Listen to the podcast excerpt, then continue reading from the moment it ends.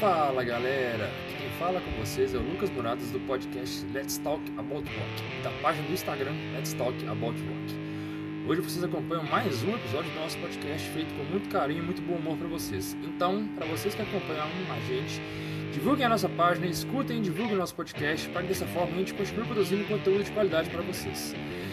Teremos sorteios em breve no Instagram, então se liguem e keep rocking!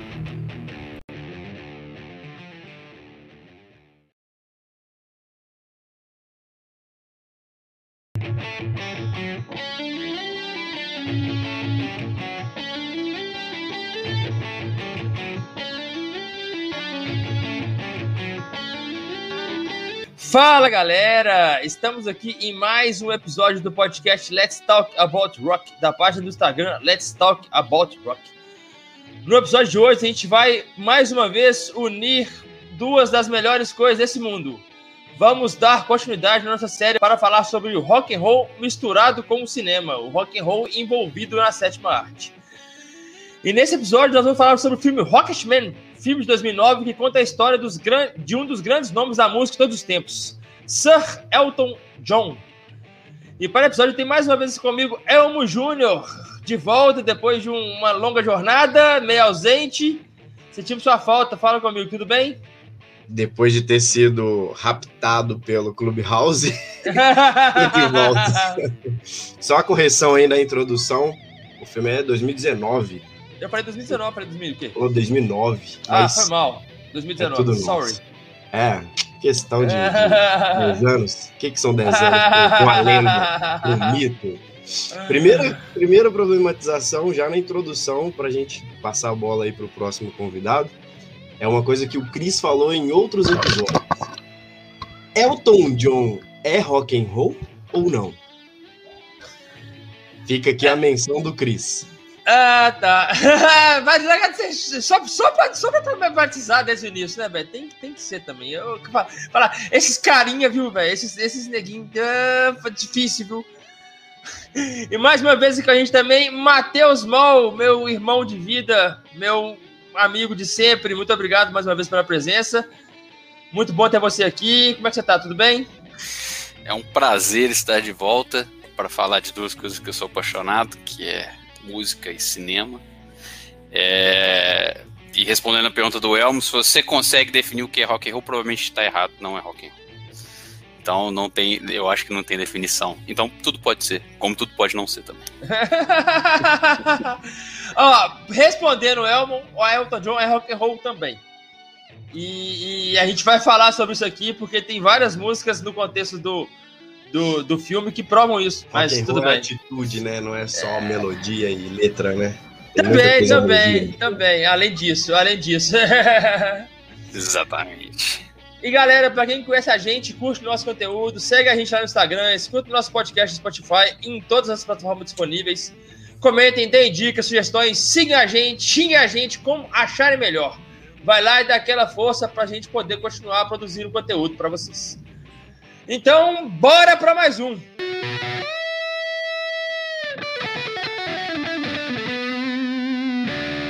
Explicando o tema, o rock no cinema, Rocketman.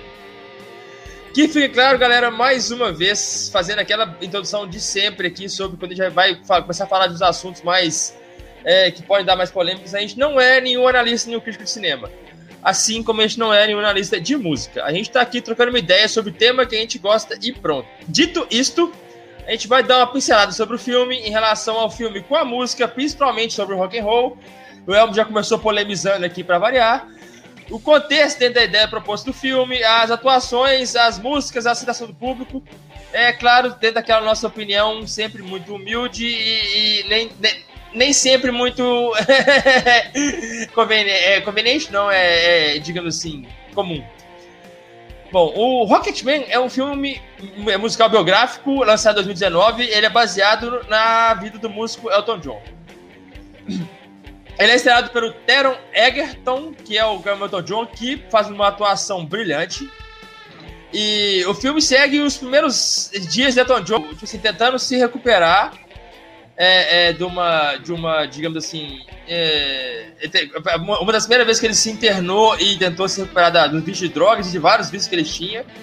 E o filme vai fazendo um flashback sobre a vida dele, e, e, e aí vai desde quando ele é criança. Então é um filme meio autobiográfico, meio um filme que conta uma fase específica da vida dele.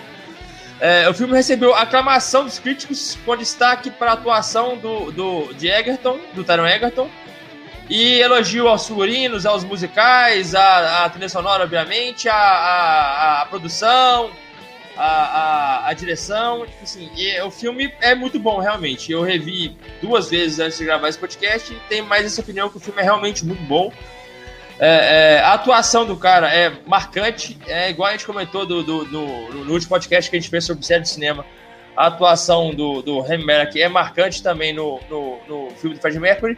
Porém, eu acho que essa do Taron Egerton, fazendo uma comparação inevitável aqui, que a gente vai falar sobre isso, é melhor, é mais completa, é mais diferenciada e diversifica mais.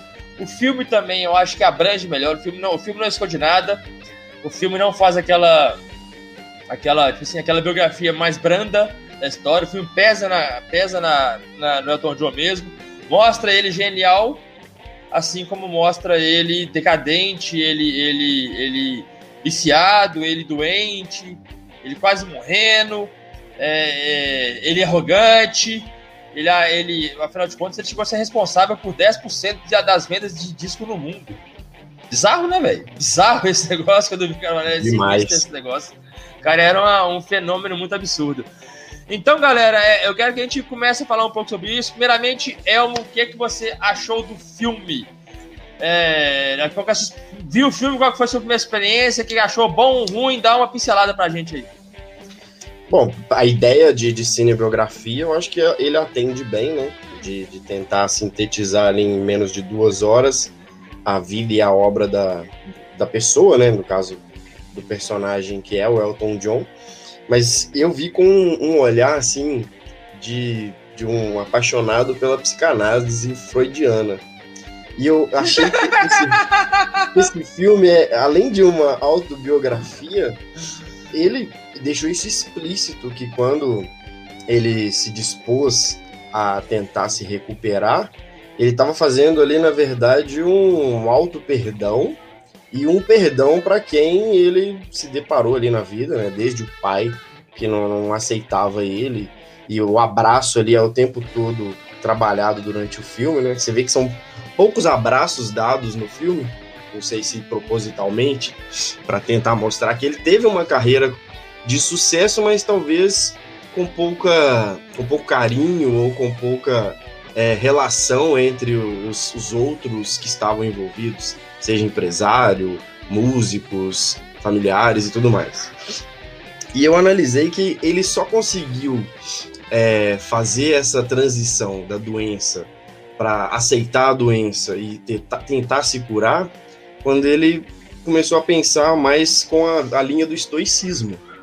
Que ele parou de preocupar com aquilo que ele não conseguia mudar, aquilo que ele não conseguia alterar. Ele começou a aceitar e falou, poxa, então se eu não alterei quem é meu pai, se eu não alterei é, quem é minha mãe interesseira, ou quem, quem que quer que seja, que passe na cabeça dela, eu tenho que me alterar, porque isso eu consigo. Eu vou me, me mudar, eu vou trocar ali o, o, a, a minha programação mental para tentar viver melhor. Foi o que eu percebi que ele conseguiu fazer a partir daquele momento. E eu achei, é, não frustrante, mas interessante, que a linha cronológica do, do filme é do, do fim para o começo, né? Ele faz essas transições dele chegando para se tratar e explicando durante o filme, abre um espaço aí para talvez um, uma parte dois dessa biografia dele, né? Que é como que de lá para cá ele continuou, nesses quase, acho que já são trinta, trinta e um anos de sobriedade, trinta anos, uma coisa assim. Eu vi que ele postou, até quando fez vinte e nove anos, a medalhinha dele de, de vinte e nove anos de, de tratamento e tal. Não sei se vocês viram.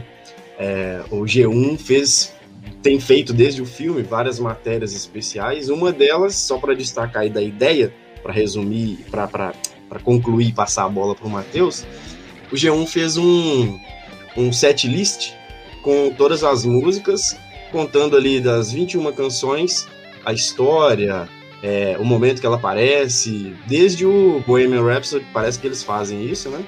E foi sucesso, obviamente, com o Bohemian Rhapsody, não seria diferente com o Rocketman. Porém, a ideia do filme do, do Elton John, ela foi, na minha opinião, alcançada e com sucesso, né? Sucesso total. Infelizmente, a, a crítica e a, a própria, o próprio público não, não compra ideias assim, quando você citou que o, o, o Elton John foi mostrado como ele é, do jeito que ele se comportou, e tem gente que não gosta de ver isso, quer ver o ídolo como ídolo, como intocável, como aquele sujeito que não falha, que não erra, que, é, que não é humano, é de outro, de outro planeta quase. E não acontece isso no filme do Elton John. Essa foi a minha percepção.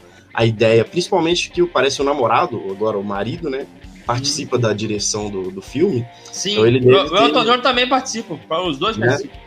Então eles, diferentemente lá do Bohemian Rhapsody, que teve muita polêmica com direção, com produção, interrupção, troca e tudo mais, nesse não tem. Então é um, um, uma espécie de processo mais tranquilo, talvez um pouco mais bem feito, né? Fala comigo, Matheus Moll, sua primeira impressão do filme, gostou, não gostou, o filme é bom, como é que, qual foi esse, você viu a primeira vez, falou, olha, melhor que tal, pá, fala pra gente aí. Cara, é... tudo na vida é uma questão de expectativa, né? Eu, eu, eu, eu, eu pensei muito e falei assim, cara, vou vir pra esse episódio de hoje e vou falar só do filme e não quero comparar ele com o Bohemian Rhapsody. Eu fiz isso no primeiro pedaço do podcast. Mas eu tô aqui na minha primeira fala e já tô sentando. Não tem jeito. Então, assim, pra falar... De... Então, pra fazer o gancho com a expectativa, quando eu fui ver o filme do Queen no cinema, eu tava com expectativa gigantesca, e aí saí meio decepcionado. Quando eu fui ver esse, eu tava com uma, com uma baixa expectativa, assim, até porque eu não, nunca fui um grande fã ou grande conhecedor do, da, da discografia do Elton John, assim, conheço obviamente as, as mais famosas. Cara, eu saí do, do cinema e falei assim, puta, que, que, que dinheiro bem gasto, que, que filme sensacional. Eu gostei muito, assim, muito do filme. É, e aí eu revi ele, obviamente, para participar desse programa hoje. E, e uma das coisas que... Eu, bom, tem várias coisas para falar desse filme, mas fazendo um gancho aí com o que o Elmo falou, é, de fato, é, é, isso é muito interessante, assim, né? Que, que mostra, mostra todas as facetas do Elton John e, e antes dele virar Elton John, né? Tem, um, tem uma coisa que todo...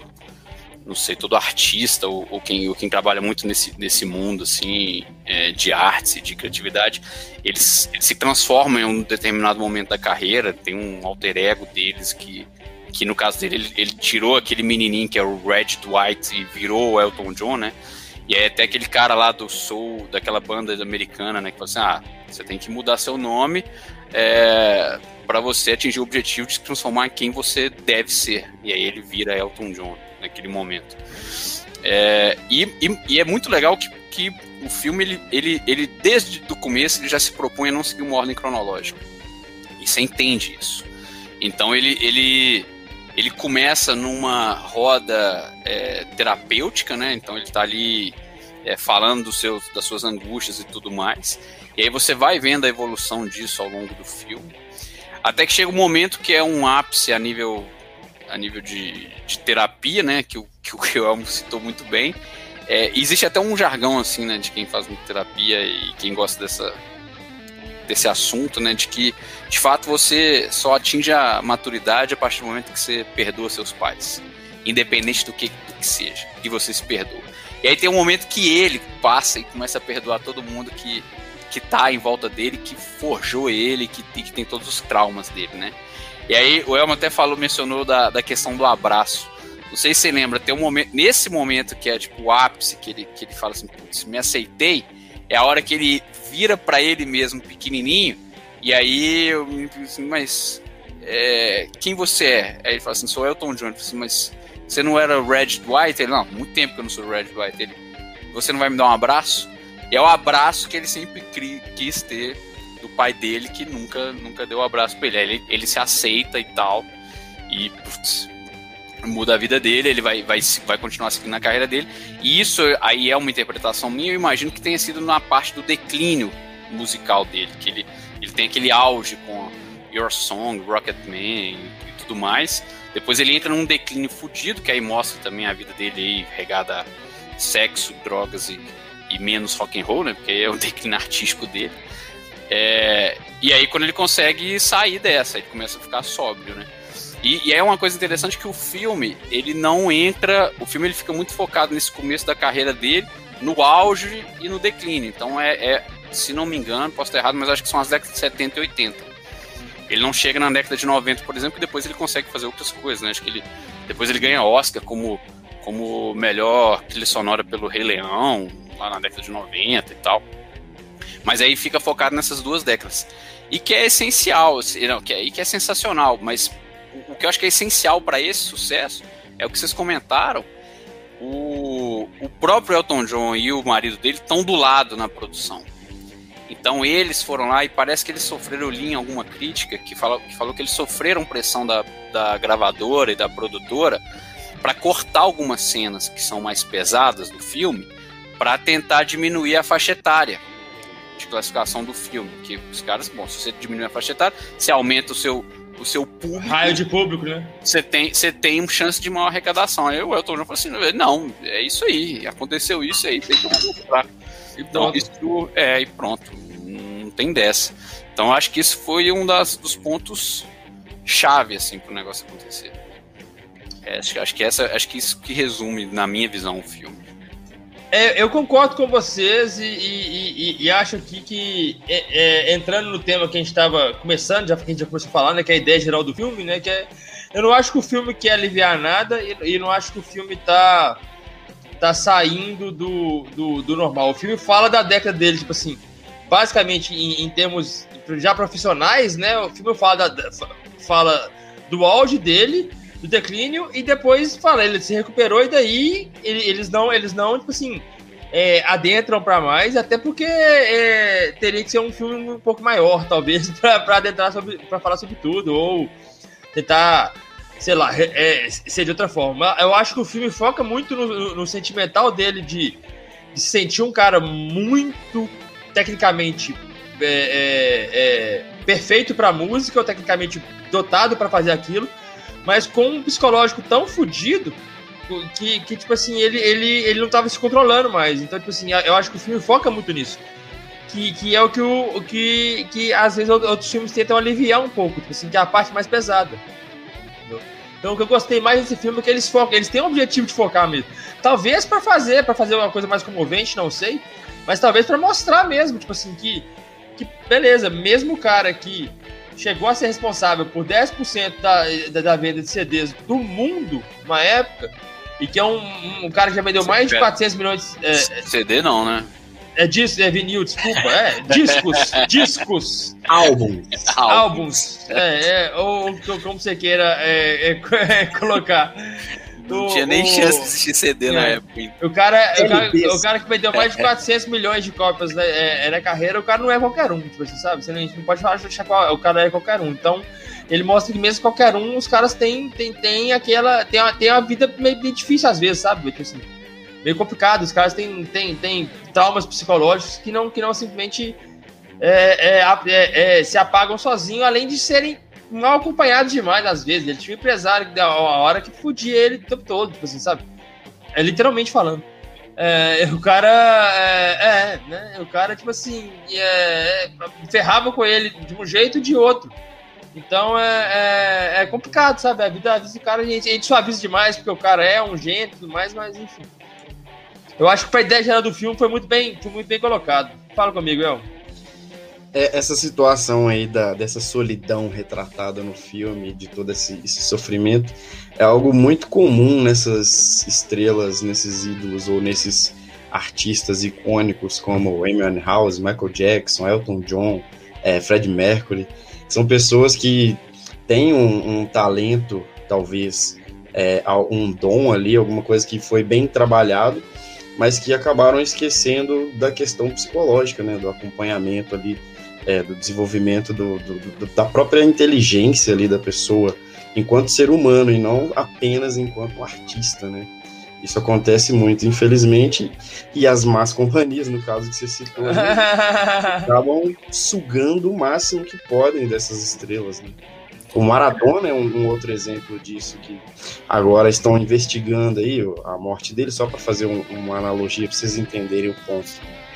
Estão tentando, estão tentando chegar em quem foi o culpado pela morte dele, e agora está surgindo mensagens e mais mensagens de médico, de amigos, de tudo mais, tentando manipular o contexto ali para manter o cara internado, mas vegetando, só para controlar verba, dinheiro, influência que ele tinha. Então é isso que esses grandes ídolos passam, né? No caso do, do, do Elton John, aquele diálogo do, do empresário dele vendendo os shows com ele, recuperando de, de overdose, de ataque cardíaco, sei lá o que mais. Fala, não, eu dou um jeito, eu ponho ele de pé. É o tipo de pessoa que circula, que rodeia esses artistas, né? É, exatamente, é, é complicado. É, a cena que acho que retrata isso demais é aquela cena que é pô, uma cena linda, com a fotografia linda que os caras fizeram, aquela da piscina. Que ele tá lá, ele tá na mansão dele, milionário, uma mansão gigantesca, recebe uma galera que ele não conhece metade, que ele pediu pros caras trazerem. O cara tá, tá nem aí pra ele, aí o único que, que vai lá e que lembra que ele tá no quarto é o Bernie, né, que é o letrista dele. Inclusive, é, eu acho que é um é segundo pano, assim, é um, é um segundo... Tá num, num, num, assim, num, eu diria num, num pano de fundo, assim, o, a, além da, é, de toda a evolução do Elton John, assim, no auge e declínio dele, a relação de amizade dele com o Bernie é a única coisa sólida que ele tem na vida, que é, vai perpetuando todas as fases é, da vida dele. É. Exatamente, exatamente. Eu, eu, eu vou comentar depois sobre a atuação desse cara também, que foi foda. É, e aí na cena da piscina, o único cara que vai lá na, na suíte dele lá em cima é, é o Bernie. Só que o cara chega lá e vê que ele tá assim na, na merda, assim. Aí o Bernie fala assim, putz, nem, nem vale a pena eu vir aqui numa vibe, na, toda good vibe aqui pra ele. Esse cara tá, vai, vai acabar com o meu esquema, que ele tá com duas mulheres e tal. E aí ele fala assim, porra, essa galera aqui tá me fudendo pra mim. Vou lá e vou suicidar na frente de todo mundo. Mas isso é um, é um, é um grito de desespero por, a, por atenção e por amor por ele ali, né? Que, que era o que ele precisava.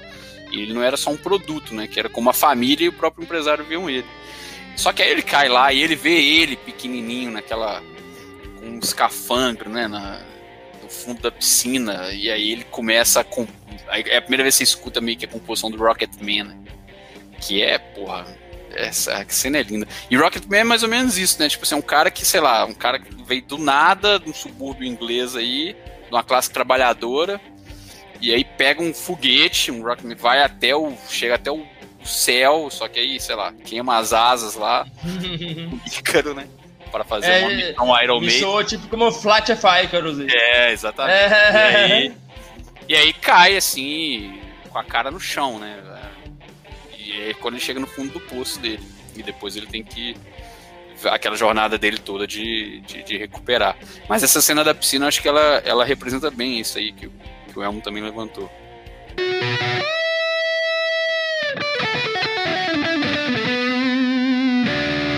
Uma coisa que você falou da, das músicas, Matheus, já é, entrando aqui na, no contexto do filme, né? Assim, do, do, do tema que ele propôs. Eu acho que é, o filme é musical, né? O filme é um filme parcialmente musical, é, entra na categoria de filme musical, porque as músicas adentram para a história do filme. Não é, como, por exemplo, o filme do, do Freddie Mercury, o Bohemian Rhapsody, não é um filme é, musical porque ele mostra, ele é um filme biográfico, teoricamente, e mostra uma parte musical que é um show.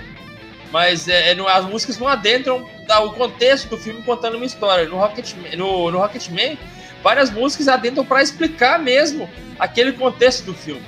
E eu achei isso, isso bem legal, porque isso, isso entrou para o contexto que o filme estava propondo. Porque o filme está contando uma fase da história do Elton John. O filme não está contando teoricamente exatamente como o Elton John, assim, clinicamente, é, tecnicamente exatamente falando, começou a carreira dele, terminou, é, é, é, foi no auge, caiu, voltou e, e parou porque ele aposentou. Não é bem assim. O filme conta o momento dele, exatamente como ele explodiu e como essa explosão foi, ao mesmo tempo que foi benéfica, foi maléfica para ele. E eu acho que as músicas encaixam muito bem, cara. Ah, na, na hora que toca Rocketman é muito foda. Na hora que toca Your Song, eu fiquei emocionado na hora que toca Your Song, sinceramente. É bonito. Aquela Bom, relação, te... a relação dos dois desculpa. ali é muito, é muito... Perdão, é, perdão, a relação dos dois ali é muito bonita, velho. E a atuação desse cara que faz o Bernie Taupin é muito foda também, muito intimista. A, assim, ele, ele, ele, ele reconhece, teoricamente, a humildade dele, a...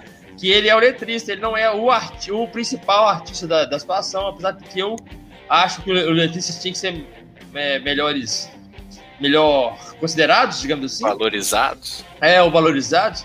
É, é, ele, ele entende que no papel dele ele escreve para um, pra uma, pra uma lenda ir lá e cantar, é, representar aquela música no show. E, e o Elton John também queria a música, né? Então, é, basicamente, é, ele, ele talvez sinta que ele faz menos parte daquilo ali. Mas o cara reconhece, deve ser milionário por causa disso também, muito provavelmente. É, né?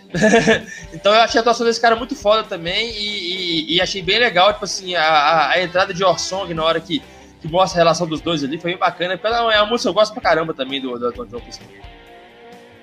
É, não, eu só desculpa, velho, eu quero quase te interrompi, mas eu, é que você foi mencionando que eu tinha, eu tinha pensado em falar isso. Eu detesto musicais.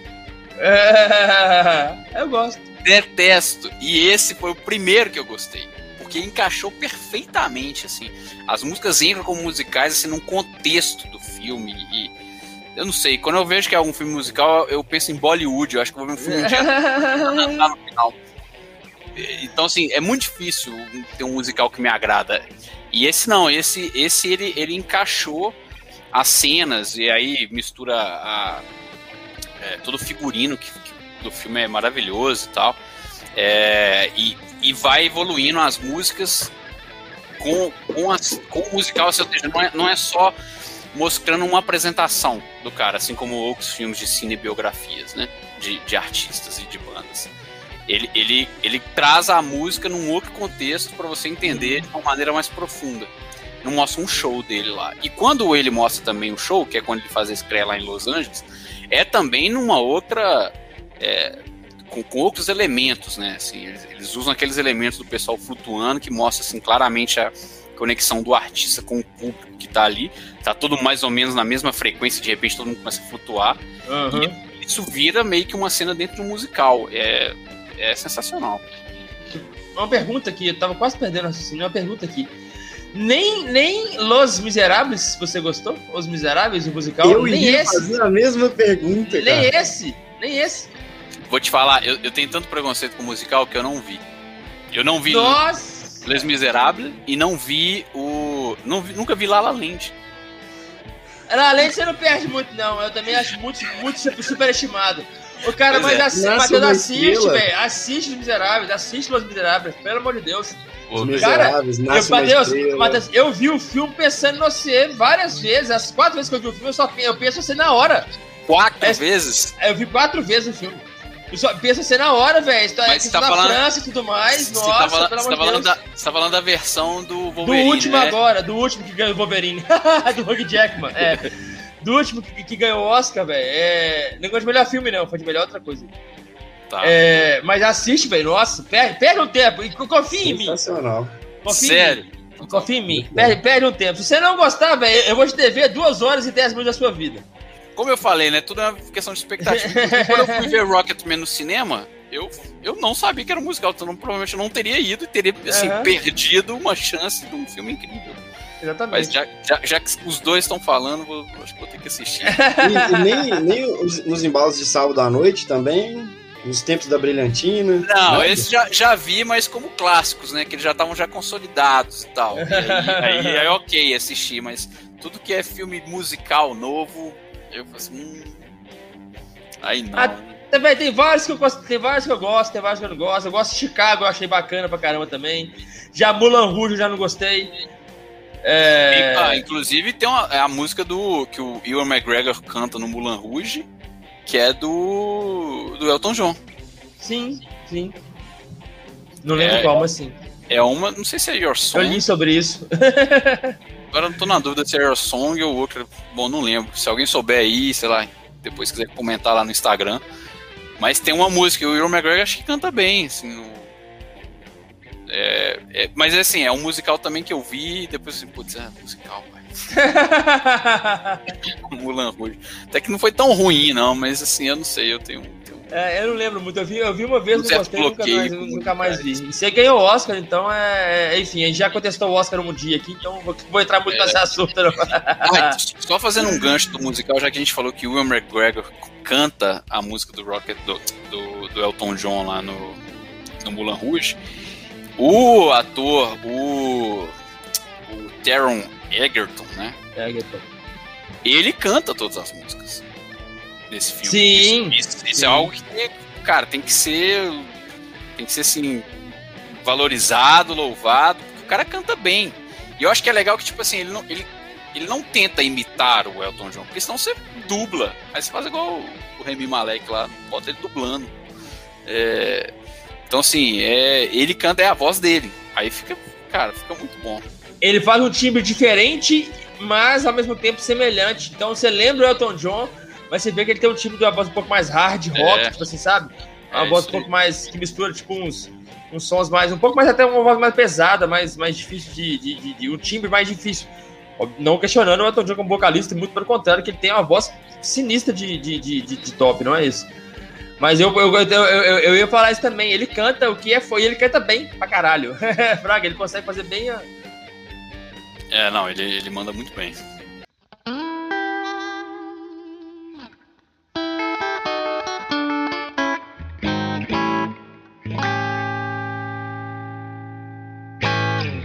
Galera, é, eu, eu queria que a gente falasse sobre um, um tópico que, que a gente separou aqui, que são sobre mudanças em relação à história real. Mas eu queria falar até melhor, na verdade não são nem mudanças. Eu queria mais era fazer um elogio, que o filme segue, apesar de não ser um filme totalmente assim, realista com o que aconteceu, o filme ele não esconde nada, ele não abraça nenhuma mentira, ele não, tipo assim, não, não, não inverte períodos é, canônicos, assim, fraga, ele, ele não troca é, o, a coisa temporal da situação, ele não coloca nada, até porque ele não se presta a isso, ele não, ele não apresenta grandes eventos, pra gente poder questionar a, a questão da, tempora, da temporalidade do filme, né? É, do, da, é, mas ele, ele, eu acho que ele segue bem é, aquela questão, ele mostra o Elton John, tipo assim, afundado na droga, tipo assim, sabe? É, tanto que ele chega lá, a primeira cena do filme é bem, bem isso, né? A primeira cena do filme ele chega, senta lá no negócio e fala, eu sou viciado em cocaína, heroína, maconha, é, sexo, drogas, é, rock and roll... É, é, às vezes qualquer coisa, tenho crise de raiva, sou difícil, quero me entender. Ele já chega falando tipo, é assim, médico. O cartão, o cartão é, é o cartão de visitas dele é bem claro. Então, tipo assim, e o filme mostra tudo aquilo ali, mostra ele tentando se matar com acesso de remédio, mostra ele viciado na cocaína, mostra ele bêbado o tempo todo, sabe? Ele tomando café da manhã com, com era uma, você viu aquilo, velho? A cena do café da manhã foi tensa demais. Exato. Ele tinha casado, parece que ele casou, é. e, duas semanas depois tava separando. É, a mulher é, tomando um chazinho com quatro é, anos depois. É, e, e, e ele tomando, tipo assim, um suco de alguma fruta lá e já botou uma vodka, que parece uma vodka, não tem sinistro. Lá falei, ó, oh, beleza. É, eu faço igual, mas não no mesmo horário, né? É. Eu faço um pouquinho mais tarde. É, que bom, né, Elmo? Se fizesse isso nove horas da manhã, eu ia internar o seu. É, eu espero estar pelo menos meio-dia. Não, é. Um horário que eu não vou ser ligado. É, ele mandou, a primeira coisa que ele mandou no dia foi tipo um copão de suco de laranja e vodka, assim. E ele dá uma golada, tipo, cabulosa. Ele não dá uma goladinha igual a gente no churrasco. Não, ele tá matando o copo. Ele é, tá... ele acordou com sede. Então eu acho que o filme, na verdade, é, é, não é nem mudanças que tem que ser o nosso tópico. Eu acho que é, é, eu tô elogiando mesmo a questão que o filme respeitou uma fase difícil dele, mostrou bem detalhadamente, até com a questão musical, com a questão que o Matheus falou, dos efeitos, tipo assim, o que o autor trazia pro público, sabe? Os figurinos totalmente exóticos dele, totalmente, tipo assim, né? O cara ia, ia lá de rainha da Inglaterra, ia lá com um galo na cabeça, é, é, ia de cowboy, então ele tinha uns trajes totalmente... É, é igual ele falou no filme com... Tênis com o do Asterix. É, exatamente, uma bo- bota espacial... É igual ele falou com o Bernie Taupin lá um pouco antes de entrar no show, uma hora. Ninguém tá aqui pra ver o Roger do áudio. É Roger? É Roger? É Roger? Reg, Reg. Reg, Reginald. É, é, é, é Reginald Walt. A galera tá aqui pra ver o Elton John. Então ele vai ser o Elton John. Elton Hércules John. Elton Hércules John. Então ele, ele tá lá pra isso e ele foi ele, ele tá representando isso no palco. Então ele dava uma cheirada e uh, vamos lá, e ficava doidão e ia lá no palco e fazia todo aquele show apoteótico que ele fazia e tudo mais. Apesar de, de não, não, não haver aí na sua concepção mudanças, né, em, na, na questão do enredo, porque não tem essa, o filme não tem essa preocupação, se conhecendo minimamente, como eu conheço muito pouco, da biografia do, do Elton John, não faz falta um pouco ali do Do, do contexto dele no, no showbiz, por exemplo, com John Lennon, como ele teve participação em composições, não faz falta de ver um pouco disso no filme, apesar da gente saber que o filme não tinha isso como meta, mas não fica um gostinho assim, pô, eu queria ter visto, né? Faz falta, Elmo, na minha opinião, eu pensei nisso que você falou também, na minha opinião faz falta mais a parte que eu queria ver o gênio com o outro, tipo assim, igual a gente comentou também no... no, no, no... no podcast do filme do, do, do Bohemian Rhapsody, que a gente queria ver o, o, o Under Pressure sendo composta lá do David Bowie com, com o Freddie Mercury e tudo mais, era, seria bacana demais ver o Elton John com o John Lennon, tipo assim, pra compor uma caixa, né? aquela, aquela troca de genialidades ali que rolava naquela época. Mas igual a gente falou, o filme resumiu, um, um, o filme escolheu uma temática pra falar dentro de uma época do, do, da vida dele. Então o filme pegou assim, a gente quer falar do Elton John como pessoa se recuperando é, dentro daquela formação. Na minha opinião, o filme tem um pano principal da pessoa do Elton John no, em, em declínio, em, em, em assim, sucesso e declínio, e com um pano do fundo musical por de fundo, com um pano de fundo musical, assim, sabe? E, e, e, e do, do que é realmente contar o Elton John artista, você sabe? Eu acho que a ideia do Elton John artista foi pra trazer a galera pro cinema. Pô, aqui, ó, Elton John. Entendeu? Então nós vamos botar as músicas, vamos botar o negócio. Mas eu acho que o filme ficou bem... Até por isso que talvez eu tenha gostado mais, porque o filme ficou bem intimista das relações pessoais dele com, com cada pessoa ali, sabe? Tem muito a relação com os pais muito, muito pesada, a mãe só quer dinheiro, é, tudo mais. A relação com, com o pai que não tinha... Não tinha relação, né? O pai gostava... assim, depois teve é, teve outros filhos com outra família e tinha um carinho que abraçava, carregava os filhos, e ele ficou lá, ele viu aquilo lá com... sei lá, já quase trinta anos ou mais, e ficou possesso, tipo assim, o que é isso? Você sabe, ficou mó triste. A relação com o empresário, que era tosca, que era um maníaco que só explorava ele, e a relação, as, as relações boas com, com o Bernie Taupin, com o marido que ele conheceu depois, você sabe, então, é, eu acho que o filme norteia muito bem isso, então eu acho que a, o, o, eu vi o filme muito mais, depois de meia hora do filme, eu passei a ver o filme muito mais como uma coisa mais intimista do que como um filme... mais propriamente, propriamente dito do artista Elton John. É, então eu achei que isso é, é... eu senti falta dessa parte técnica, mas essa parte técnica é, seria abrangida se for, for, for, fosse um pouco mais tecnicamente voltado para a musicalidade dele, entendeu? É, se fosse um filme mais para assim, vamos falar da carreira dele, do álbum, do todo o álbum, vamos dizer assim, é, o Elton John em tal ano, tal álbum, em tal ano, tal álbum, como, se, como talvez tenha sido durante um certo tempo o filme do, do Queen, até chegar na doença do, a, é, do Freddie Mercury. Ele foi um filme que contou C Ds, gravações de, de tal álbum e tudo mais, de, de tudo certo. O filme do Elton John mostra ele compondo as músicas, não mostra ele invernado no, no estúdio de gravação, por exemplo, assim, sabe? É, então eu acho que eu senti falta, mas não é algo que abone a minha opinião do filme, entendeu? Acho que eu falei demais para explicar isso.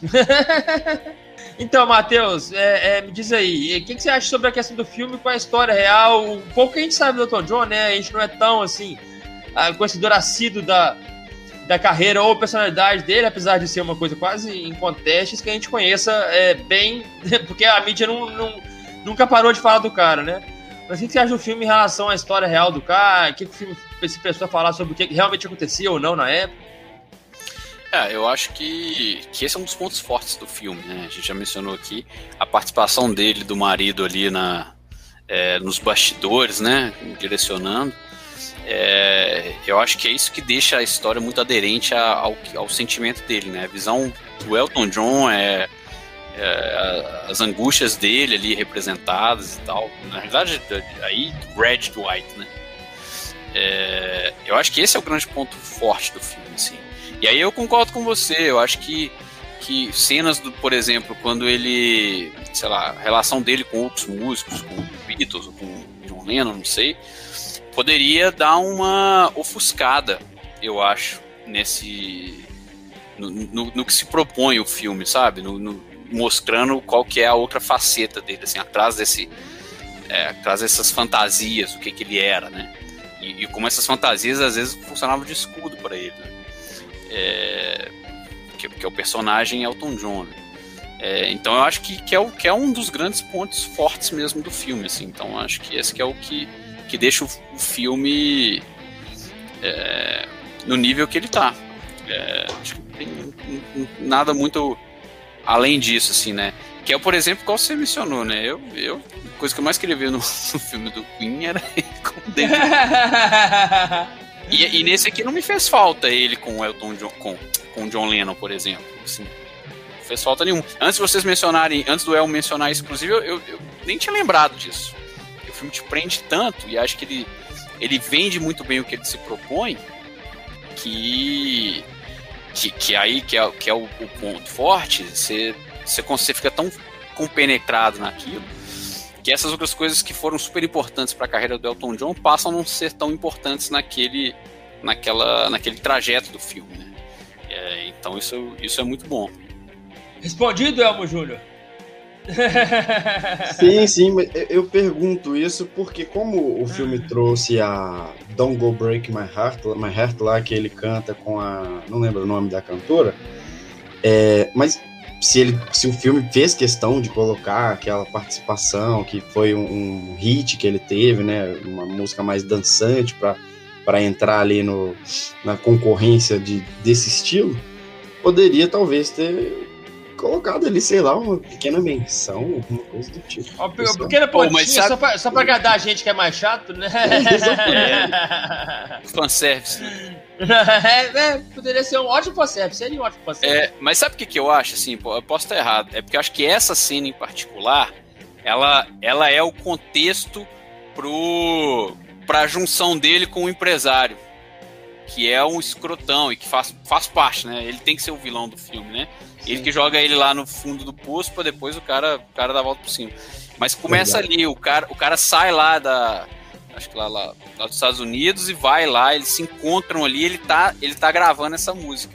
Tanto que ele sai e fala assim, ah não, vai embora aí com, a, com, com outro empresário dele, com a mulher e, e, e vai transar com o cara no, no armário lá, né? Sim, sim, é... a, a, a, a gravação da música mesmo é um plano de fundo pra cena que o cara chegou. É, então pode, pode, ter, pode ser que seja o próprio Elton John que falou assim, não, cara, foi aí que aconteceu mesmo, teve, foi nesse contexto, às vezes não, não exatamente daquela maneira, mas foi nesse contexto da gravação que esse cara entrou de fato na minha vida. Então acho que, acho que essa cena talvez pode ser mais importante pela entrada do empresário mesmo na vida, do que a, a cena em si. Hum.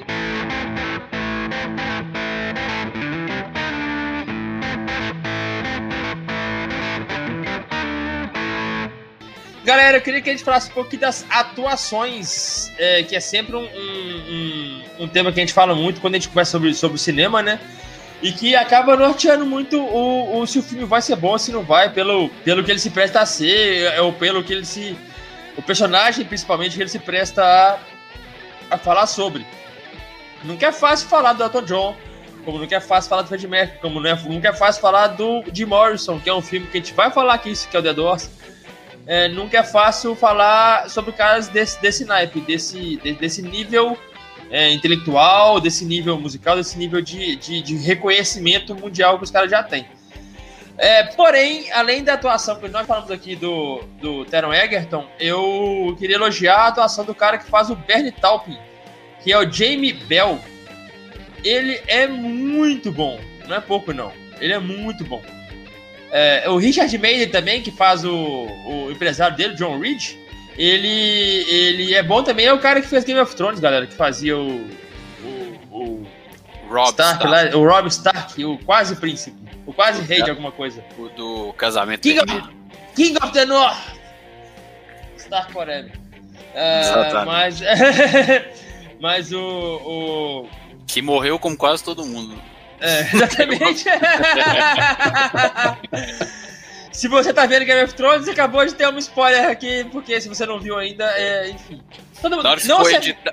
Na hora que não você for editar, af... você bota um alarme, spoiler alerta. Não, não se afilie em Game of Thrones. Em, em ninguém em Game of Thrones. Uma hora todo mundo vai morrer naquela porra. Pronto. É, spoiler... o único que morre e volta é o John, né, velho? Então... É, exatamente. Saber Isso... já o spoiler... Spoiler... Não. Spoiler dado! Chegou com dois peitos, dois pés de voador aí, ó. No peito. Spoilers dados, vamos voltar ao, ao que interessa. Então, eu gosto, gostei muito da atuação, principalmente desses três que foram mais, mais assim, dentro do filme, né? Que pareceram mais também. Mas principalmente o Taron Egerton e o Jamie Bell. O Jamie Bell, cara, ele faz um Bernie Taupin muito, muito. É, é, tipo assim. É, como é que eu falar? O cara. É, quando o cara é muito pra dentro, esqueci de novo mais uma vez como é que fala quando o cara é assim. Você é... acha que é introspectivo? Isso, isso exatamente. Quando ele, ele, faz um, ele faz o Bernie Taupin muito introspectivo. Aquele cara que tá realmente assim, behind the scenes, sabe? Ele tá por trás das cenas. Ele não é o cara a aparecer. Ele é só o cara que escreve as letras. E porém que às vezes o Elton John resume ele também aos caras que só escrevem as letras. E ele acaba é, colocando uma, uma, uma, uma, um... bloqueio ali naquela amizade que era uma das únicas coisas que ele tinha de real na vida, sabe? Que ele tinha de realmente, tipo assim, desde Red até Elton John, ele tinha aquele cara ali como amigo, sabe? Então eu achei a atuação do, do, do, do desse cara muito boa, muito boa mesmo. Foi, tipo assim, algo que, algo que realmente me encantou, fora a atuação do Taron Egerton, que é fenomenal. É, ah, os outros, tipo assim, o filme tem vários personagens é, é, mais é, secundários. O Steven McIntosh, que faz o Stanley, que é o pai do, do Elton John, nem sei se é o nome real dele, é, é, passa também é importante, mas vo, é, é, passa direto. O, o primeiro empresário dele, que é o Stephen Guerin, eu minto, que, que, que é o Dick James, quem faz é o Stephen Guerin, também é bem secundário, mas os caras têm boa atuação, não tem ninguém ali que eu destaque negativamente, não tem ninguém pra mim que passa como uma atuação ruim. É, apesar de ter, é, é, é um filme que tem um, um, um um elenco curto, na minha opinião também, né? Porque se é um elenco principal curto, não é um elenco principal grandioso. Até para outro dia ser um artista só, não é ser, é, por exemplo, um, um biografia de uma banda que tem que apresentar tipo, quatro, cinco artistas principais. Então, é, sobre a atuação, na minha opinião, mais um ponto forte do filme, mais um ponto forte. Os caras mandaram muito bem, muito bem. Fala comigo, Elmo, a atuação, o que, que você me disse? Eu não fiz como da outra vez, do, do episódio anterior do cinema, que eu caí na, na, no erro de, de ler crítica, pra não contaminar a minha opinião, cara. Não, não fiz isso, eu, o dedo coçou pra fazer, velho, porque eu gosto de lá, eu adoro cinema, de ler, tem a parte da crítica do jornal, a crítica eu do Eu li todas. Não li, não li mesmo. Eu gostei bastante, principalmente do, da, da questão que ele canta, né? Que ele encena e ele realmente canta. Não dubla, não tá fazendo ali só aquela, aquela, aquela ventriloquia. Mas, além disso, eu fui assistir depois uma apresentação deles, é, do, do Elton John com o, o, o Egerton, né? Que eles se apresentaram em Cannes em dois mil e dezenove. E eu achei fenomenal, cara. Você tá doido esse... Ele não tem muitos papéis, né? Ele acabou frustrando todo mundo no Oscar em dois mil e vinte, porque o pessoal queria que ele concorresse pela atuação e tudo mais, e nem isso ele conseguiu. Mas eu creio que pro currículo dele isso contou bastante, porque é um artista aí que tem um futuro promissor. E aí eu fico lembrando de outros que no início de carreira passaram por situação parecida, né? Como o John Travolta... É, que fez, teve ali atuação bacana no, nos tempos da, da Brilhantina e depois deslanchou e começou a bombar lá na frente, né?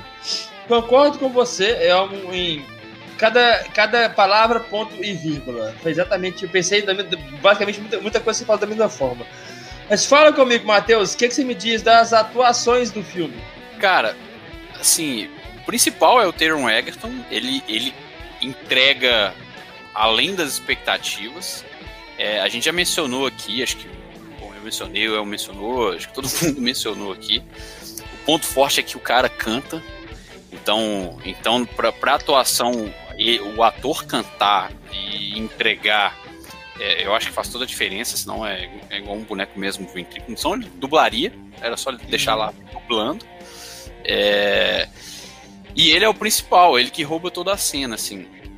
E aí, dito isso, os outros personagens, pra mim, é óbvio, né, gente, ninguém que é crítico de cinema, né, as atuações passam despercebidas, o que eu acho que é uma coisa ótima, porque se, não, se passou despercebido é porque não teve erros, assim, não teve algo que, que, que chamou a atenção. E, e eles fazem um, uma atuação muito boa para os papéis coadjuvantes que eles que, que, que é o, os personagens de fato são, né? É, então, assim, o que, o, os que são mais principais, que eu diria ali, que é o, é o, o Bernie, que, que faz o, o, o grande amigo dele, a grande ligação afetiva que ele tem, né, na, ao longo da vida dele, faz um papel super importante. A atuação que você falou dele, eu achei que foi muito boa. A mãe dele... Que, deixa eu ver quem que era a atriz, que eu não lembro, que é a, a Bryce Dallas Howard. Ela, eu acho também que ela fez um papel muito bom, assim. Ela, ela, ela tá, né? É, é aquele tipo de personagem que você sai puto com ele, né? Então, se ela, se ela provocou esses sentimentos em mim, se ela consegue provocar esses sentimentos dos espectadores, é que ela fez um ótimo... Um ótimo o papel foi bem, foi, um foi bem trabalho, prestado, é. Né? É, eu, eu, eu colocaria a mãe dele, assim, como uma das, dos destaques, eu acho. Também, também. É, mas é, é óbvio, né, assim, de novo, chovendo no molhado, né, o Taron Egerton é o, é o cara que, que rouba a cena, é o que mereceria, talvez, uma indicação. É, eu aqui vou, vou cometer o mesmo erro que eu, que eu falei que eu não ia comparar, mas muito mais que o Rami Malek. Entrando não, na polêmica pra variar... Não consigo, cara. Eu Mas, acho que sim, se eu for comparar pro... uma atuação e a outra, assim, eu, eu falo assim, quem atua melhor? Eu acho que eu vou botar no Taron Egerton hoje, sinceramente. Sem, Sem nem, nem pensar duas vezes, velho. Mas aí deixa eu colocar uma, uma cereja nesse, nesse bolo aí pra vocês dois dissertarem. Diferentemente do Freddie Mercury, que o Rami Malek interpreta muito bem, até com os cacuetes do, da língua no dente, é, da respiração na hora de cantar e tudo mais, o Elton John não tem muitos cacuetes, não tem muito, muitos trejeitos para que ele interprete. Ainda assim, vocês acham que ele sobressai ao, ao Malek? Eu a... Posso responder? Pode, pode, claro. Eu acho que é exa- exatamente por isso. Eu acho que ele teve uma abertura maior para mostrar o talento dele como ator e interpretar algumas coisas ali que ele, obviamente, o Elton John, a gente já falou, ele estava ali nos bastidores, né? Deve ter é, passado qual que era o sentimento que ele tinha na época que ele viveu aquilo. E o cara, e o Taron Egerton teve, eu imagino, uma certa liberdade para mostrar, de fato, o talento e interpretação do próprio ator em cima daquele, daquele contexto, que é o que não acontece com o Rami Malek. É, o Rami Malek, ele, ele teve que ir numa, numa caixinha, né, assim, defendendo ele agora, né, ele, ele, ele, não, ele não, não pôde meio pensar um pouco, um pouco out of the box, né? Ele não conseguiu meio que, é, que mostrar talvez tantos talentos, né, virou, virou meio uma, uma dublagem, né, literalmente, né, tanto na música quanto na, na atuação. Ok, é, foi bem feito? Foi. Ele, ele, você olha pro cara, você vê o Freddie Mercury, você vê o Freddie Mercury. Mas foi uma atuação, eu, eu não sei, muito mecânica. Eu, eu, eu já tinha até falado com isso no, com o Lucas, no outro episódio a gente mencionou isso, né? Pra mim ele tá muito parecido com o mister Robot da série, então, uhum. então isso, isso me deu uma, uma certa, um certo bloqueio. Agora, agora o Taron Egerton não, acho que esse é um dos pontos que, que favorece ele, exatamente por ele ter um pouco mais de liberdade artística na hora de interpretar o que, que o Elton John tava sentindo ali. E se a galera quiser é, assistir alguns filmes bons com o Taron Egerton, assiste aquela saga Kingsman, tanto o primeiro quanto o segundo. Ele faz o papel principal do filme e ele tá muito bem, muito bem mesmo. É, é um filme mais de ação, totalmente diferente de temática, não tem nem comparação, mas é bom pra você ver o cara em duas facetas, porque ele tá num filme de um personagem muito difícil de, de você interpretar, que é o Elton John, e depois ele tá num filme de personagem de ação, que é tipo, sei lá, um James Bond do século vinte e um. É, e, e, e interpreta muito bem o papel também, se presta a fazer o papel muito bem, é um filme de ação muito bacana. Eu gosto, gosto dos dois, gosto muito. Então, quem quiser assistir aí o cara em outros, outros facetas, assiste aí Kingsman. O Kingsman, Serviço Secreto, e Kingsman, O Círculo de Ouro, se eu não me engano que chama. Assiste os dois aí, que são dois filmes bons. Agora, só um outro um adendo aqui que a gente esqueceu de comentar, já que a gente não consegue fugir da comparação. no, no, bom, eu acho que a gente, acho que não foi comentado, mas o diretor é o mesmo dos dois filmes. Não sabia, não li sobre isso. O cara que fez o, o Bohemian Rhapsody do Queen é o mesmo diretor que fez o Rocketman. Olha só. Na realidade, não, vou ser justo. O segundo diretor do, do Bohemian Rhapsody, né? Que teve aquela... Começou com o Bryan Singer, eu acho, e aí teve, teve a treta, ele saiu, não sei o que rolou direito, a produtora mandou cortar. E quem veio pra tocar o filme e seguir direitinho a linha que a, que a galera, a produtora e os, os integrantes do Queen estavam mandando pra fazer aquele filmezinho chapa branca e tudo mais, que parece, uhum. uma, é, parece uma novelinha e tal, foi o Dexter Fletcher, que é o diretor que assumiu o projeto desde o princípio do Rocketman. Olha aí que só. Você vê que, assim, na realidade, não é o diretor que fez uma cagada. Tem muita coisa por trás. Tem um roteiro, mais ou menos. Tem uns caras da própria banda do Queen que devem ter forçado a barra pra contar a história daquele jeito. Tem a própria produtora. O cara, quando teve uma liberdade um pouco maior com o próprio artista do lado, seguindo o roteiro, aí o cara vai e faz essa, esse filme que é, sei lá, uma, perto do, do Bohemian Rhapsody, é uma obra-prima. Nossa, pesou bem o episódio agora. Ah, mas é, velho. E é o, é o mesmo diretor, é o mesmo diretor. Mas falando é, em números agora, antes de ir pro, deixar o Lucas avançar com a pauta aí, é, a que, que vocês atribuem, eu fazendo o meu papel de, de problematizar sempre, o que, que vocês atribuem essa receita que o filme teve, que dá quase, sei lá, vinte por cento da receita do Bohemian Rhapsody? Foi um bilhão contra duzentos, sei lá, duzentos milhões de, de dólares, né? Um troço assim. O que, que vocês diriam aí? Além da, da classificação etária e desse, desse, desse baixo é, raio de ação do filme, por que que não vendeu tanto? Oh, cara, eu acho que, eu acho que muito pela, pela, pelo, o, a lenda que se, que se faz em cima do nome... Se faz não, né? A lenda que honrosamente foi criada em cima do nome do, do, do Freddie Mercury, sabe? Tipo assim, eu gosto muito de, de, de Elton John. E eu posso dizer que eu sou um fã, eu gosto, eu gosto da música que o cara faz. O cara se pre... é um artista completo, se presta a fazer um, um som de uma qualidade imensurável. Mas eu, não é, ele não é o Freddie Mercury, entendeu? E, e pá, tá, tudo mais aí. Posso estar sendo muito injusto que eu vou falar aqui, posso estar sendo polêmico, a galera pode não gostar, mas enfim, o Elton John tá vivo. Aí a gente endeusa, a gente endeusa, tem, a gente tem aquela... Eu não posso falar que a mania é feia e bonita, não sei, mas a gente tem aquela, aquela, aquela é, mania mesmo de, de endeusar quem morreu, entendeu? Tipo assim, de a gente criar aquele mito, mito não, que essa palavra tá proibida. A gente tem aquela mania de criar a, a, aquela... Fantasiar, né? Fantasiar é, assim, o é isso, aquela fantasia que o sujeito é, é, é indefectível, incolume e tudo mais, incolume, né? É, como se faz com o Kurt Cobain, que sinceramente eu sou muito fã. Mas se, for, se o Kurt Cobain, pra mim, é, tivesse até hoje com o Nirvana, por exemplo, o Nirvana teria durado mais dez anos no máximo, porque, cara... O Kurt Cobain não era um, um, um grande músico. O Kurt Cobain era um cara muito inteligente e olha, extremamente complexado pense, com a vida. Tem essas palavras que você vai falar aí agora. Então, extremamente, extremamente complexado com a vida. Ele, ele nem gostava realmente de fazer o que ele estava fazendo. O sucesso e tudo mais, não era isso. Por isso então, que ele, fez ele, ele não duraria tanto com a banda. Ele terminaria. Então, talvez se, se ter, ele não seria o, o, o cara. O, assim, o. O cara endeusado que é hoje. E talvez é, o Freddie Mercury seria... Eu não gosto muito de questionar isso, porque o Freddie Mercury realmente, pra mim, é o maior vocalista que existiu. Eu não falo isso porque ele morreu. Eu falo isso porque ele, em vida, ele provou que ele é o maior vocalista, dentro da minha opinião, provou pra mim que ele é o maior vocalista que existiu. É, tudo que eu já acompanhei da obra dele, em, te- em termos de técnica, de alcance vocal, de trejeitos, de comportamento do palco, de ser um frontman... de ser o que ele é, o personagem, de tudo, tudo que engloba o Freddie Mercury, o personagem e o vocalista do Queen. Além de ser vocalista de uma das maiores bandas da história. É, e no segundo lugar, o Bruce Dickinson, e quem que discordar tá errado. Pronto, não, não abro brechas para o assunto de ser discutido.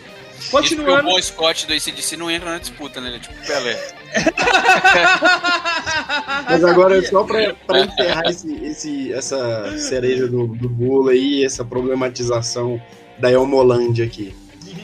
Faz um serviço aí de, de futurologia. Vamos lá. Tá para sair aí algumas, estão para sair algumas cinebiografias, né, que já estão aí roteirizando, algumas já estão bem avançadas. Por exemplo, Bob Dylan e Amy Winehouse. Você acha que alguma dessas aí vai sobressair a do, do Bohemian Rhapsody?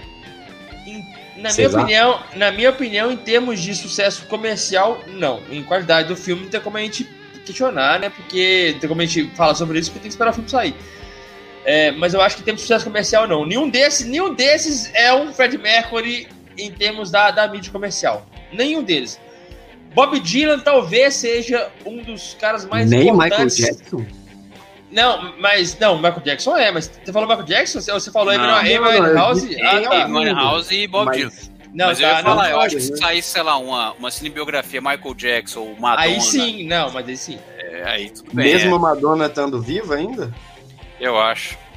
A Madonna eu não sei, a Madonna eu não sei, mas o, o Michael Jackson é... O Michael Jackson é o maior, voltando a dizer, na minha humilde opinião, é o maior nome... Que é muito relevante pra nós, né? Maior nome da história da música mundial. Assim.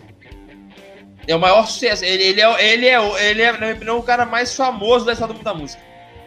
Que isso. É, é, em qualquer lugar do mundo... Matheus, em qualquer lugar do mundo que você Assino for... embaixo. Em qualquer lugar do mundo que você for, alguém sabe quem que, quem que foi. E o Roberto Carlos? Ah, vai se fuder! Vai tomar... Tá, puta que pariu. Vamos voltar pro papo sério agora. Desculpa aí, desculpa. É, não, não, mas peraí, não. Eu acho que ele, agora, agora eu vou voltar falando sério. Eu, eu acho que eles rivalizam com o Beatles, velho. Matheus, não, né? não sei, não sei, não sei. Eu acho que o Michael Jackson é mais, bem mais famoso. Ah, é, não sei. Não sei. Talvez, talvez o bem seja exagerado, mas é mais famoso. É mais famoso. Cara, mas assim, mas a gente também tem que considerar o contexto. É... cronológico, época, né? Sim. A gente, tá, a gente tá aqui, nós somos mais ou menos, mais ou menos, nós somos todos da mesma geração aqui, é, conhecemos. Pega alguém que já tá aí com vinte e um anos, que nasceu nos anos dois mil, pra você ter ideia. Uhum. Eu acho que pra essa galera, sei lá, Michael Jackson e Beatles e tal, é, é meio que a galera não é, uns caras que fizeram sucesso pra caralho ali no passado, né? Tá aí, Matheus, mas, mas, mas, mas eu vou te falar o seguinte, eu acho que dentro desse nicho dos caras que fizeram sucesso ali no passado, eles vão entender que o Michael Jackson é maior. Ah, não sei lá. É, eu acho que sim, sabe? Eu, eu, eu, eu te falo, Matheus, porque é, assim, em vários documentários que eu já vi, mas não, não li na época, mas em vários documentários, em vários documentários que eu já, eu já vi sobre, e porque eu sou muito fã do cara mesmo, eu sempre gosto muito realmente. É, ele, em termos de números, em termos de, de alcance, em termos de sucesso, em termos de, de mainstream, em termos de, de, de views, em termos de visualizações, e, e é um cara que em dois mil e nove já não já, já, ele morreu, e é um cara que há anos atrás não pode dizer mais nada, é um cara que assim, o último álbum dele, se eu não me engano, foi dois mil e dois, dois mil e três. Isso, e é um cara, é um cara que até hoje, até hoje ele tá entre os dez mais vendidos, mais escutados de sempre, assim. Isso não, não é normal. Eu, eu, isso, é não. Muito fora, isso é muito fora, isso é muito fora de uma casinha de restrita, tipo assim, sabe? Não, eu não tô diminuindo a, a, o tamanho. Não, claro que não, não, sei que não, eu sei que não. Eu, eu só não sei se ele de fato é assim o maior, porque a gente também às vezes a gente fica muito no nosso nicho assim de, de rock, pop, talvez. Verdade. Né? É, e às vezes a gente não, não olha coisas fora, assim. É, sei lá, eu falei Roberto Carlos, obviamente, zoando, porque apesar que ele faz um cruzeiro aí e chega no mundo todo. Mas o. Mas não sei, você tem outras coisas aí, sei lá, tô chutando. Você tem tipo, porra, Frank Sinatra, você tem é, Edith Piaf lá na França e na Europa, que é um negócio meio absurdo. É... Enfim, eu, eu não tenho também uma bagagem pra falar de outras coisas muito fora do nosso nicho. Mas eu acho muito difícil. Aqui vem um exemplo, um exemplo banal. Aqueles caras coreanos lá do... Aquele que Gangnam pop, Style, yes. Ou K-pop... Aquele Gangnam Style lá, sei lá. Quando o cara... É o, é o recorde de visualizações no YouTube. Quando começou, sim, sei lá, uns quinze anos atrás, era uma música merda lá, que o cara ficava dançando igual um cowboy, teve um bilhão de visualizações. Ó você, entendeu? Tirando nossa audiência agora dos K-popers. É. K-pop, eu, eu, eu não conhecia, e é um negócio que é estoura no meio de jovens. assim, de, dos novos adolescentes. Que aí, de novo, é uma geração que não é a nossa. É uma geração mas inspirados no Michael tá Jackson. Em... Ok.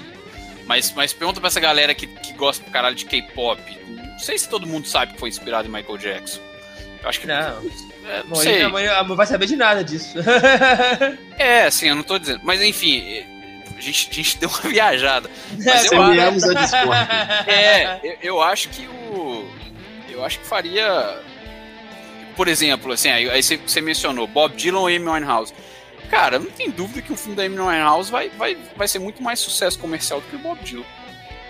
Eu também. Agora, aí, aí, aí você vai comparar, porra, Bob Dylan é um gênio. O cara é um gênio musical.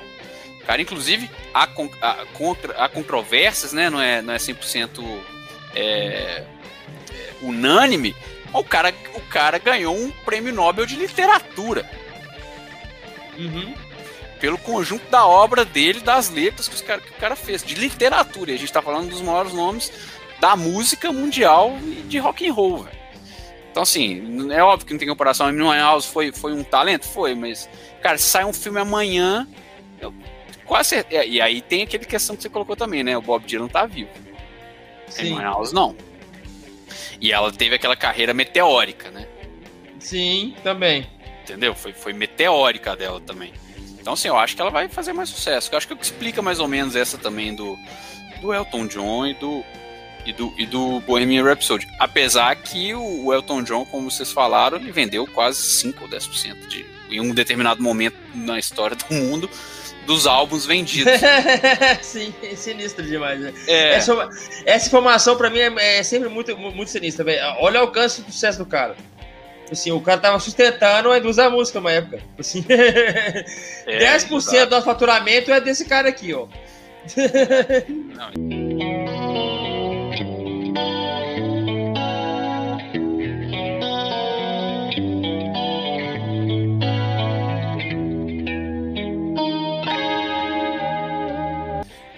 Galera, entrando num tema aqui que sempre norteia os filmes que a gente fala, é, os filmes que a gente vai falar aqui, que, que são filmes que envolvem música e cinema, então vamos falar sobre a trilha sonora, que na minha opinião foi extremamente bem encaixada, porque a trilha sonora entrou pra dentro do filme literalmente, tipo assim, faz parte da história de como o filme é contada.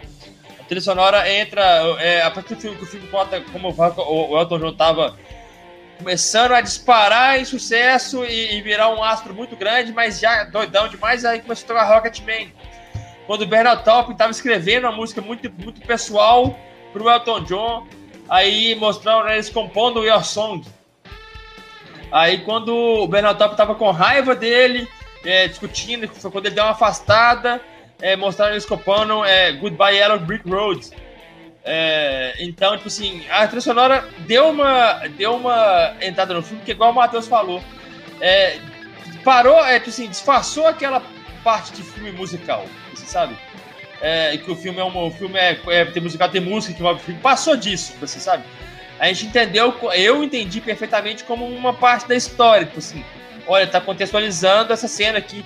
E é massa, porque virou tipo um clipe, tipo um clipe novo, daquela mesma música que criou uma, uma relação completamente é, delineada, certinha com o filme e, e de, de uma forma muito bem cantada pelo Taron Egerton. Foi, nossa, foi muito top. Eu, mais uma vez falando, ele cantou demais no filme. Foi muito, muito, muito foda mesmo. Então, Elmo Júnior, trilha sonora. Bom, eu destacaria aí que, o que você falou, resumiria que a trilha sonora ela faz parte da narrativa do, do filme, né? Ela entra como um suporte ali para mostrar que em cada momento há um tema, há uma, uma poesia, há uma letra para explicar e para elucidar os fatos daquele momento. Não que tenha acontecido naquela sequência, né? Naquela ordem, mas que tudo aquilo que está sendo descrito nas imagens pode ser resumido em uma canção. Isso é interessante. E dentre as vinte e uma que aparecem no filme, eu levanto aí pra gente abordar I'm Still Standing, né? Que é a ressurreição dele no fim já, que eles fizeram uma... Não sei, aí tá aí uma característica. Agora que o Matheus falou, eu não, não tinha ligado os fatos dos dire... de ser o mesmo diretor da segunda parte lá do Bohemian Rhapsody, eles regravaram o, o clipe, né, do, da música e colocaram ali no, no finzinho do filme. Não sei se vocês enxergaram essa informação, vocês viram? E ficou bem semelhante, bem parecido e tal.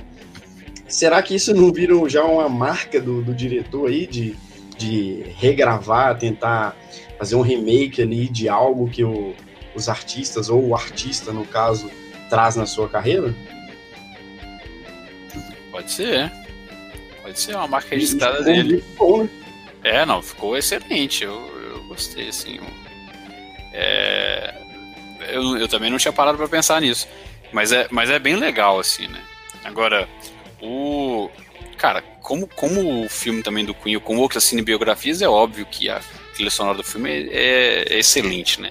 A gente vendo as músicas sendo criadas, Your Song e Rocketman ali naquele momento da piscina é, é algo fora do comum. Aquela Rock Crocodile também que ele canta lá no, é, na estreia dele em Los Angeles. Depois que eu fui ver, vendo, revendo algumas críticas para fazer esse episódio, na realidade ele só escreveu essa música acho que uns três ou quatro anos depois que ele escreveu lá. Mas é aí que você vê que é também um, um, o dedo do diretor, né? Assim, uhum. Ele imaginou que aquela cena combinaria melhor. Essa né? música, é. É. E que ficou muito boa também. Eu, eu, achei, eu achei sensacional. Que ele vai naqueles La La Land deles lá, né? La La. Mas ficou muito bom, ficou muito bom. É, agora sim, o que eu destacaria, destacaria sobre o, a trilha sonora é que eu não sabia, de, depois pesquisando de novo para esse episódio, o Elton John escreveu uma música original para a trilha sonora desse filme. Ah, é? Que foi com a, cal, com a qual ele foi premiado no Oscar de melhor canção original para filme. E ganhou o que... Oscar dele, que acho que ele já tinha ganhado pelo Rei Leão também. Olha que olha, canção olha, original. Que... Olha que filho da puta, eu não sabia disso não. E, e aí, e, e o Elmo vai gostar, que aí faz, ela, ela parece muito com aquela do, que ele volta, né, I'm, I'm Still Standing Here e tal, da, da música, né, que é no final que ele vai se perdoando e tudo mais. A música que ele criou pra esse filme chama I'm Gonna Love Me Again. Eu e, vou me amar de novo. Eu não sabia que ela era inédita pro filme, mas... Ela resume, então, exatamente a psicanálise por trás do filme. Né? É, ela é a música oficial e foi escrita pelo Elton John. Bom, aí, não sei, escrita não, né? Foi feita pelo Elton John. Não sei se o Bernie... Eu acho que foi. acho, que, acho, acho que o Bernie participou. Acho que o Bernie é o compositor dessa música. Pra variar. Le, o letrista e o Elton John fez a, a música, porque depois eu acho que a cena do, deles pegando o Oscar por essa canção original... É, é os dois, não é só o Elton John. Então deve ter sido o Bernie também que, que escreveu. Eu posso estar enganado, mas eu acho que sim. E, e foi feita para o filme. Então, então acho que assim, óbvio, além de toda a discografia das músicas lindas que, que tem no filme, eu destacaria essa, né? O cara ainda foi lá, ainda fez mais uma que ganhou o Oscar e que é top pro, pro próprio filme. Fraco, cara, né? Bem fraco. Pois é. Bom, é igual eu falei, eu acho que a trilha sonora entrou muito, muito perfeitamente no filme. Foi colocado de uma forma... Porque, por mais que a gente considere que o filme é musical, o filme, ele, ele não transparece diretamente isso, né? Ele não, ele não abraça abertamente todo o tom musical. A galera não conversa em tom de música, a galera não conversa em tons cantados, né? A galera conversa e o, músico, e, e, e, a, e o filme tem músicas entrelaçadas dentro dele com cenas transformadas em musicais. Então, parece que é de uma forma diferente dos musicais mais convencionais também. Mais e, suave, né? É, e pra mim foi uma mistura muito boa, cara. Pra você sabe, foi uma mistura muito negócio, é muito, muito bem colocada, muito bem trabalhada pra, é, pela galera. A direção, igual o Matheus falou. Top diretor de colocar umas músicas que, que, que a, a, em, em, em relação à temporalidade do filme não, não seriam bem ali que elas estariam, mas colocou em momentos marcantes que deu, a, deu pra gente entender o que, que eles estavam passando ali naquele momento. Então. Então, foi um toque diretor realmente bem bom mesmo. E o cara, igual você falou, né, Matheus? O cara com mais liberdade de, de, de criação, mais liberdade de direção, consegue fazer um, um, um trabalho melhor, né? Os caras do Queen devem ter pesado na cabeça dele algumas horas mesmo. Não, coloca isso não! O Fred era um cara muito doido. Tira isso aí. É, tira isso aí. Pra que isso? Vamos polemizar pra quê? Bota ele só tomando um champanhe. e... Mas enfim, eu, eu acho mais um dos pontos fortes além da atuação, mais uma vez, além da atuação, o ponto mais forte do filme pra mim também é a trilha sonora, com o figurino também que foi, que foi bem bacana, que mostra bem o Elton John naquelas, aquelas é, né, facetas dele bem alegre ali e, e tudo mais, etc e tal, mas ele eu achei bem bacana também, e principalmente que o filme não cortou é, é, é, cenas que poderiam polemizar, não, até, até isso pode corroborar um pouco mesmo, do filme ter sido tido menos sucesso do que o comercial do que o, do que o Bohemian Rhapsody, porque o filme não, não, não, não assim, não fez questão nenhuma de esconder as cenas, né? O Elton John, tipo assim, se relacionando diretamente com outros homens, como o Bohemian Rhapsody não escondeu totalmente, mas velou, né? Deu aquela velada na relação do, do Freddie Mercury sexual, sexualmente falando, e, o, e, o, e, o, e o Rocketman não, não se prestou a isso, deixou, manteve uma, uma, uma linha um pouco, um pouco mais, mais direta, assim.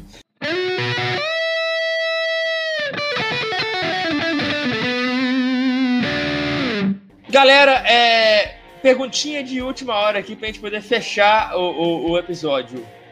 É, nota de zero a dez, né? De cada um, pá. E uma perguntinha, sem muito, temos delongas. Rocketman ou Bohemian Rhapsody? Elmo, segue, segue o jogo. Eita, porra. Eu tinha que fazer isso, não tava combinado. Não, tava não, adoro. Aí ferrou, quebrou o roteiro, já era. Mas entre os dois, cara, por eu já, já conhecer, né, a história do, do Queen antes de ver o filme, por já saber algumas coisas dos bastidores do Freddie Mercury por conta do meu pai, ouvir bastante e tudo mais, e eu me surpreendi menos vendo Bohemian Rhapsody, mas é, meu pai também ouvia Elton John, ele influenciou bastante isso no, no, meu, no meu gosto, não ouvia tanto quanto o Queen, mas ele tinha lá os L Ps do Elton John, e nesse quesito aí de surpresa, de, de ter ali um, um, um gostinho assim, pô, quero saber mais desse cara, o filme do Elton John, o Rocketman, me deu mais assim, esse sabor de, pô, esse cara é é mais foda do que eu pensava. Do que eu... Porque a primeira lembrança que eu eu, eu, eu, falo, eu pensei o tempo todo que eu não ia falar isso, mas são duas memórias que eu tenho, assim, vivas do Elton John. A primeira é Rei Leão, obviamente, que é um filme que, que eu assisti várias vezes quando, quando criança, né? Eu creio que vocês também, né? Ou assistiram, talvez não da mesma frequência que eu, mas... E a segunda lembrança que, que eu tenho é do funeral da princesa Diana. Eu lembro que passou na T V, é, e meu pai tinha...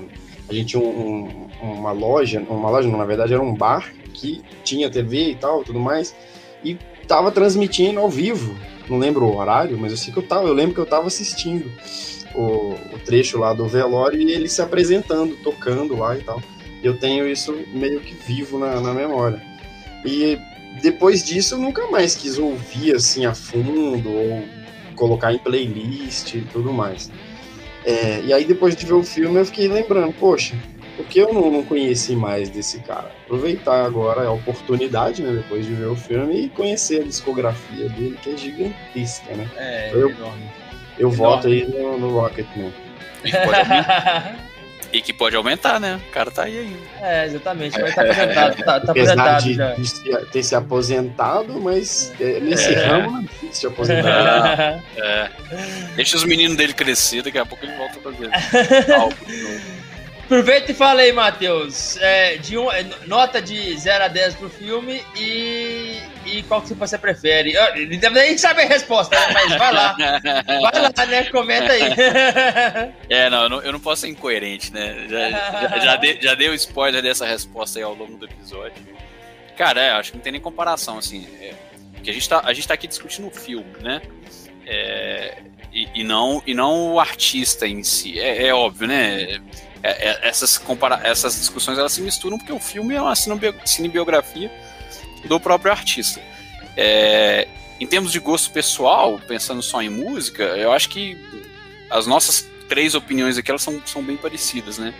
Acho que nós três aqui a gente nós éramos muito somos muito mais fãs de, de Queen, é, ou seja, o, o Queen fez parte, eu cresci escutando e escuto muito mais Queen até hoje do que Elton John. foi talvez um dos motivos que me surpreendeu positivamente o filme, porque, assim como o Elmo também, me deu vontade de escutar mais Elton John, que eu não conhecia. Conhecia só as principais, mas, cara, acabou o filme, eu cheguei em casa e fui adicionando playlist no Spotify do Elton John, assim. Tinha músicas que eu não conhecia, que tocaram, que eu achei muito boas. É, então, a, até por isso, né, assim, abriu uma portinha pra mim, né, de mais um artista. Hum. É, então, foi muito bom, assim. E, então, assim, bom, posto isso, ainda assim, pelo gosto musical, em termos cinematográficos, o filme, porra, o filme dá de mil no, no Bohemian Rhapsody. Eu, eu acho que não tem atuações individuais, é, montagem da, das cenas, figurino, é, cara, tudo assim, né? O cara conseguiu botar um filme musical, e aí o filme tem que ser muito bom para elogiar um musical. é, num, num contexto que as coisas fluem muito bem. É, então, então, assim, eu acho que não, não tem muita comparação. Esse, esse em termos cinematográficos, ele, ele, ele é bem melhor do que o, do que o Bohemian Rhapsody. É, e aí, bom, agora nota, tentando ser coerente, eu não lembro muito, mas eu acho que no, no episódio que a gente fez sobre o, o filme do Queen, eu acho que eu dei uma nota sete, se eu não me sim, engano. Sim, sim, setão. sete? Ah, uhum. então, tá, então esse aqui tem que ser nove. Sete maldoso, sete maldoso. É. Então esse aqui tem que ser nove. Bom, eu, eu vou, dando meu voto, eu acho esse filme melhor também, apesar de ter saído quase em lágrimas do cinema do filme do Queen. Na época, a gente vê depois e vai começar a administrar da maneira diferente. Mas eu fiquei emocionado com esse filme também, é, e, e eu repito, copiando o voto do meu amigo aqui, Matheus, eu daria dou, dou, dou nota nove também. Não dou nota dez por, por um único e prático motivo, que eu acho que, que poderia abordar mais a construção das músicas. É, que eu acho que seria legal, porque, porque tem muita música ali que é muito intimista, muita música é muito... É, é muito bonito, com letras muito bonitas, e que o Bernie Taupin escrevia muito bem. Mas fora isso, sem crítica nenhuma. Atuação muito boa, trilha sonora muito boa, figurino muito bom, é, respeito à realidade muito bom, é, cronologia não era o forte do filme, então não vamos colocar isso em, em, em, isso em, em questionamento. Mas aí, nota nove, acho que bem dada. Concordo aí. É. Acho que no, e no outro a gente não concordou, eu acho. Não, eu dei, eu dei nota oito. oito, oito, é, meio, trem assim. Alguma, alguma, alguma coisa parecida com isso. Tá bom. Deu bom.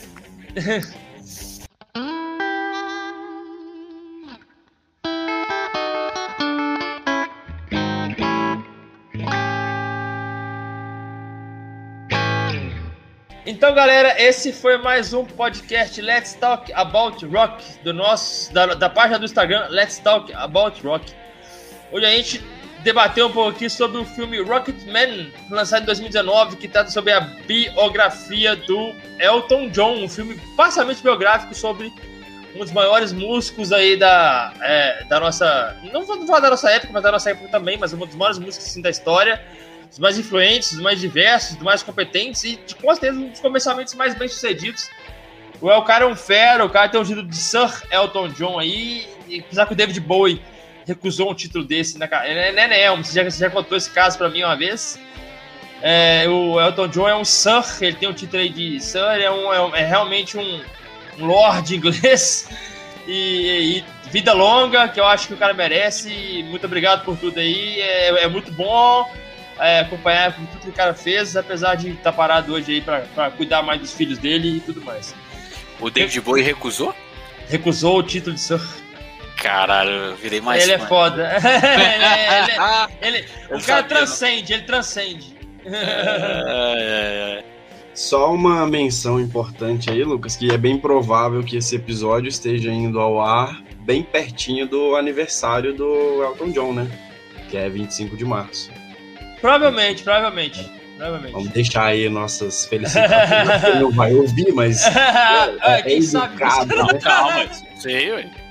Ele ganhou outra vibe agora. Ele tá com mais tempo, ele não tá fazendo álbum. Tá compondo.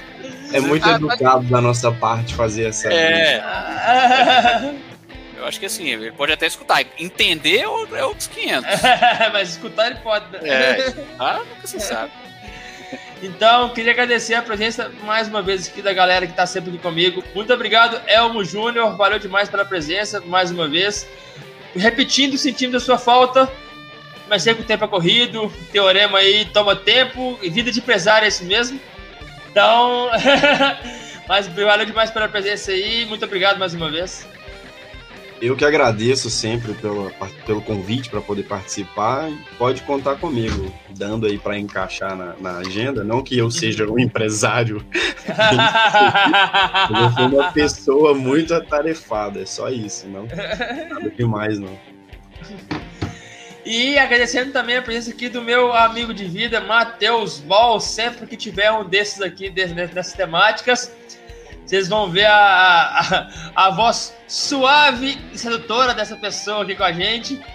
Valeu demais, meu brother. Muito bom ter você aqui novamente. Eu que agradeço, é uma honra. Voz suave e sedutora, muito por sua conta. Quando eu, quando eu escuto a minha própria voz, igual do outro episódio, eu, eu falo assim, não é bizarro, não sou eu. É, é uma outra pessoa. É, mas, cara, estamos aí à disposição. É sempre uma honra. É, adoro juntar esses dois temas, você sabe disso, e com a participação dessa galera aqui é muito bom. Obrigado aí, Elmo, é, sempre com comentários muito pertinentes, muito legais, sempre, sempre, sempre jogando uma lenhazinha na fogueira ali. É sempre, tem que ser, né? Tem que ah, ser. Esse é o meu papel aqui, pô. É, mas é, é um ótimo papel. Vou acrescentar é... que além de voz suave e sedutor, o cara é bonito, viu, gente? Ah. Pode procurar. Qual que é o arroba no Instagram aí, Matheus? Ah, é, esses caras, esses cara, além de surdo, eles estão meio cegos também, viu?